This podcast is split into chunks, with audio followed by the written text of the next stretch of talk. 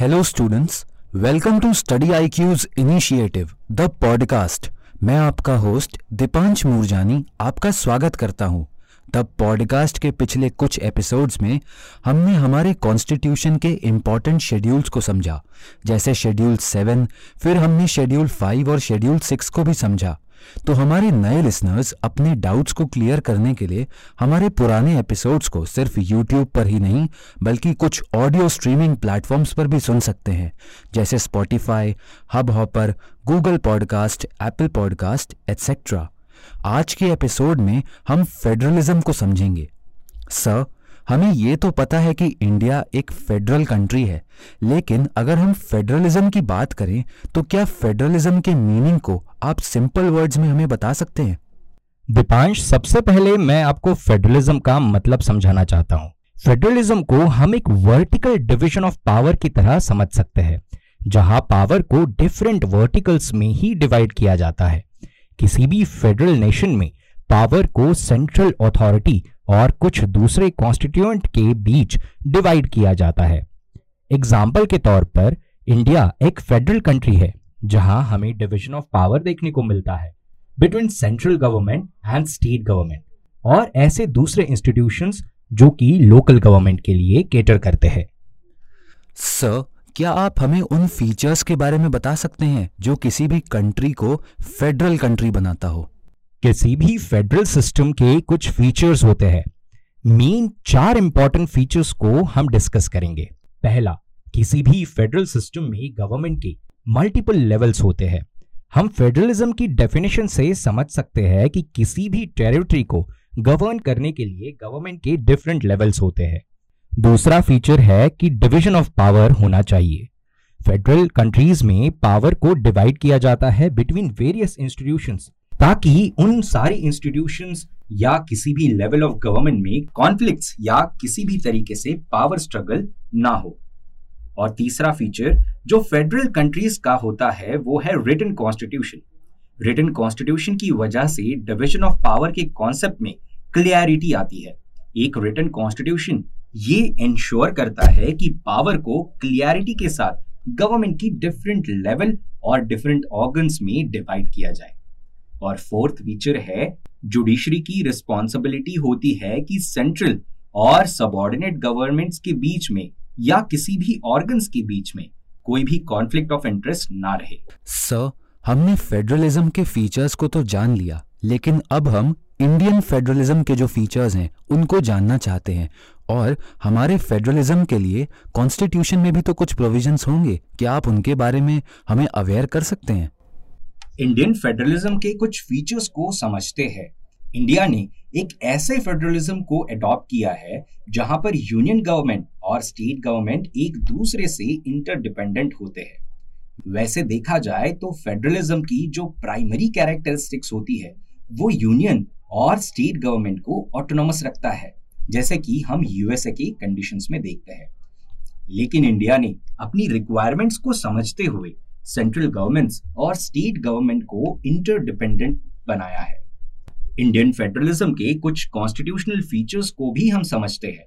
हमारे कॉन्स्टिट्यूशन ने राज्यसभा और लोकसभा के साइज़ और उसकी कंपोजिशन को तकरीबन सिमिलर रखा। फिर इंडियन कॉन्स्टिट्यूशन का आर्टिकल थ्री यूनियन गवर्नमेंट को किसी भी स्टेट की बाउंड्रीज को चेंज करने की राइट देता है, बिना स्टेट गवर्नमेंट के कंसेंट के। हमारे कॉन्स्टिट्यूशन में कॉन्करेंट लिस्ट के प्रोविजंस तो है ही, पर ओवरऑल सेंट्रल गवर्नमेंट के पास स्टेट गवर्नमेंट से ज़्यादा अथॉरिटी कहीं बार देखने को मिलती है। इंडिया में हमें होल्डिंग टुगेदर फेडरलिज्म देखने को मिलता है, ना कि कमिंग टुगेदर फेडरलिज्म जैसे कि यूएसए के कंडीशंस में हम देखते हैं। और इसे हम पुटिंग टुगेदर फेडरलिज्म भी कह सकते हैं। डॉक्टर बी आर अंबेडकर ने इंडियन फेडरेशन को अ यूनियन कहकर संबोधित किया था। यहाँ पर यूनियन का मतलब यूनियन गवर्नमेंट से नहीं है, बल्कि यूनियन का मतलब बीइंग टुगेदर से है। ऐसा इसीलिए क्योंकि इंडिया की फेडरेशन इनडिस्ट्रक्टेबल है। हमारे कॉन्स्टिट्यूशन में फेडरलिज्म से रिलेटेड वर्ड्स मेंशन नहीं है, लेकिन फिर भी इंडिया की गवर्नेंस फेडरल प्रोविजंस के अकॉर्डेंस में और फेडरलिज्म के स्पिरिट को अपहोल्ड करते हुए देखने को मिलता है। डॉक्टर बी आर आम्बेडकर ने यह भी कहा कि हमारे कॉन्स्टिट्यूशन में प्रॉपर फ्लेक्सिबिलिटी है ताकि वो सिचुएशंस के अकॉर्डिंग फेडरल और यूनिटरी दोनों ही कैरेक्टरिस्टिक्स को शो करे। सर इंडियन फेडरेशन के बारे में सुप्रीम कोर्ट का क्या मानना है? अगर हम सुप्रीम कोर्ट के कमेंट्स की बात करें तो सुप्रीम कोर्ट ने S R Bommai versus union of India case 1994 में ये बोला कि फेडरलिज्म हमारे कॉन्स्टिट्यूशन के बेसिक स्ट्रक्चर का पार्ट है। Kuldip Nayar versus union of India case जो 2006 में देखी गई उसमें सुप्रीम कोर्ट ने ये एक्सेप्ट किया कि इंडियन फेडरलिज्म में सेंट्रल गवर्नमेंट स्टेट गवर्नमेंट से थोड़ा ज़्यादा स्ट्रांग होता है। सर अभी आपने हमें इंडिया के फेडरलिज्म के कुछ फीचर्स बताए तो क्या आप फेडरलिज्म के डिफरेंट डिफरेंट एंगल्स जो होते हैं उनके बारे में हमें अवेयर कर सकते हैं? अब हम फेडरलिज्म के कुछ डिफरेंट टेंजेंट्स के बारे में डिस्कस करते हैं। सबसे पहला इंपॉर्टेंट टेंजेंट है कोऑपरेटिव फेडरलिज्म कोऑपरेटिव फेडरलिज्म का मतलब होता है कि फेडरल स्ट्रक्चर्स की जितनी भी एंटिटीज है, या फिर फेडरल स्ट्रक्चर्स के जितने भी ऑर्गन्स है, उनके बीच में एक हॉरिजेंटल रिलेशनशिप हो. एग्ज़ाम्पल के तौर पर समझते हैं कि इंडिया एक फेडरल कंट्री तो है. हावेवर इंडिया में सेंट्रल और स्टेट गवर्नमेंट में पावर को डिवाइड किया गया है. और कोऑपरेटिव फेडरलिज्म दो एंटिटीज में कोऑपरेशन की बात करता है, ताकि कंट्री की सोशो इकोनॉमिक डेवलपमेंट हो सके। फॉर एग्ज़ाम्पल मान लीजिए कि सेंट्रल गवर्नमेंट और स्टेट गवर्नमेंट में कुछ इश्यूज़ को लेकर डिफरेंस ऑफ़ ओपिनियन हो जाए। सेंट्रल और स्टेट गवर्नमेंट्स के पास अलग अलग सब्जेक्ट्स पर और अलग अलग पावर्स को भी डिफाइन किया जाता है। लेकिन कुछ ऐसे क्राइसिस के टाइम पर जो पूरी कंट्री को अफेक्ट करती है, वहाँ पर सेंट्रल और स्टेट गवर्नमेंट यूनाइटेड होकर काम करती है। दूसरा फैसेट फेडरलिज्म का है कॉम्पिटिटिव फेडरलिज्म कॉम्पिटिटिव फेडरलिज्म की बात करें तो कॉम्पिटिटिव फेडरलिज्म का ये एम होता है कि स्टेट्स के बीच में हेल्दी कॉम्पिटिशन को प्रमोट किया जाए, ताकि इकोनॉमिक डेवलपमेंट में तेज़ी आ सके। एग्ज़ाम्पल के तौर पर, नीति आयोग ने स्टेट्स की प्रोग्रेस को एसेस करने के लिए मल्टीपल इंडिकेटर्स को डेवलप किया, जैसे कि cleanliness ease of doing business environment protection and etcetera कोई स्टेट क्लीनलीनेस के इंडिकेटर में फ़र्स्ट पोजीशन पर होता है तो कोई स्टेट स्टार्टअप्स में फ़र्स्ट पोजीशन पर होता है।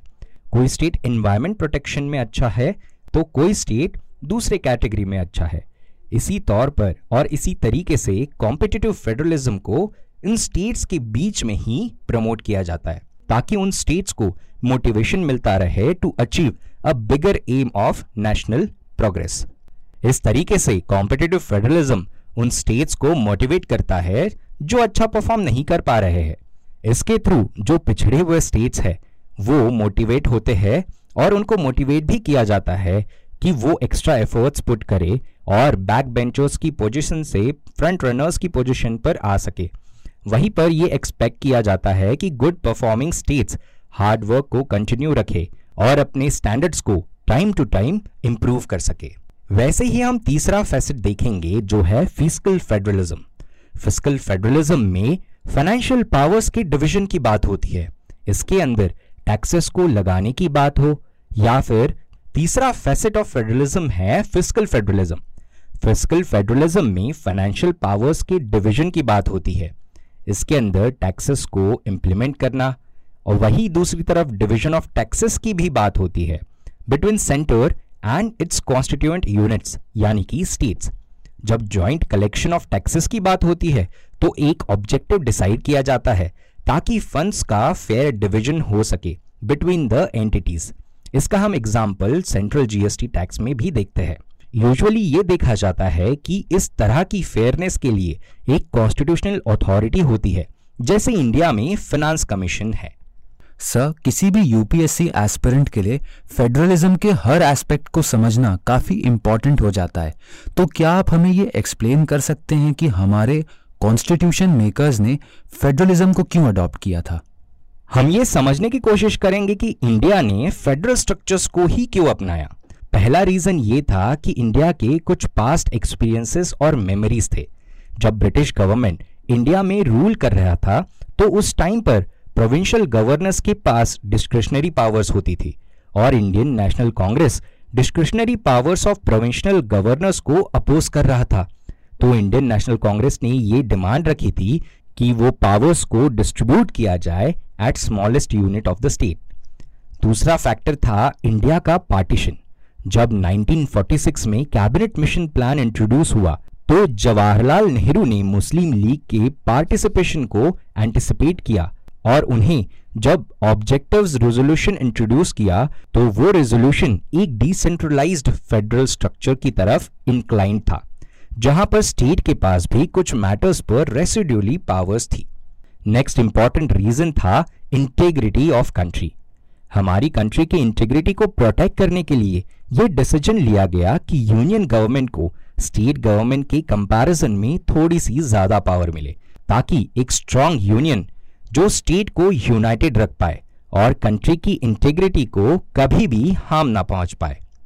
फोर्थ रीजन ये भी था कि डॉक्टर बी आर आम्बेडकर का यह मानना था कि इंडिया में जो सोशल इंस्टेबिलिटी है, उनको सॉल्व करने के लिए एक ऐसा फेडरल स्ट्रक्चर ज़रूरी है जहाँ सेंटर स्ट्रांग हो ताकि कुछ कम्युनिटीज के सोशल डोमिनेंस को कम करते हुए जो अदर सफरिंग कम्युनिटीज है, उनको अपलिफ्ट किया जाए।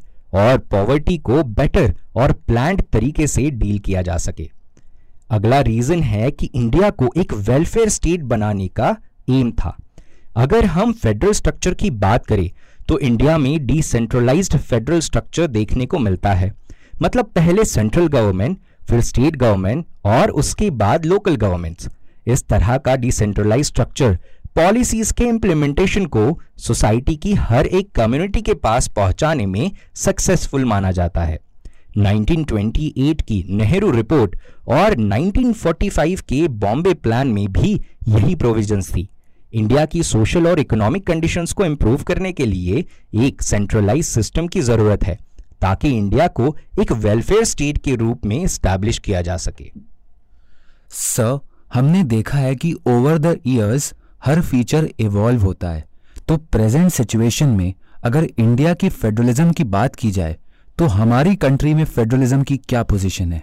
प्रेजेंटली जो फेडरलिज्म हमारी कंट्री में है, उसका एम ये होता है कि सेंट्रल गवर्नमेंट पूरी कंट्री के लिए कुछ ऑब्जेक्टिव्स कुछ प्लान्स डिसाइड करता है और स्टेट गवर्नमेंट की हेल्प से उन ऑब्जेक्टिव्स को अचीव करने की कोशिश करता है। हमारे फेडरल स्ट्रक्चर्स में एडमिनिस्ट्रेशन की इफेक्टिवनेस गवर्नमेंट के इंटेंट और ऑब्जेक्टिव्स पर डिपेंड करता है। और इंडिया के फेडरलिज्म में सिटीजन्स को ये पावर होती है कि वो अपने लेजिस्लेटर को खुद इलेक्ट करे और कलेक्टिव विल के आधार पर कम्युनिटी की गवर्नेंस को आगे बढ़ाया जाए। Sir thank you for giving us the information dear listeners आज के पॉडकास्ट को हम यहीं पर कंक्लूड करते हैं। नेक्स्ट एपिसोड में हम एक नए टॉपिक के साथ फिर से कनेक्ट करेंगे। तब तक आप स्टडी आईक्यू के साथ बने रहिए एंड कीप स्टडिंग आप study I Q presents the podcast को कुछ ऑडियो स्ट्रीमिंग प्लेटफॉर्म्स पर भी सुन सकते हैं। जैसे Spotify Hubhopper Google podcast Apple podcast Kuku F M etcetera links को कमेंट सेक्शन में पिन किया गया है। Thank you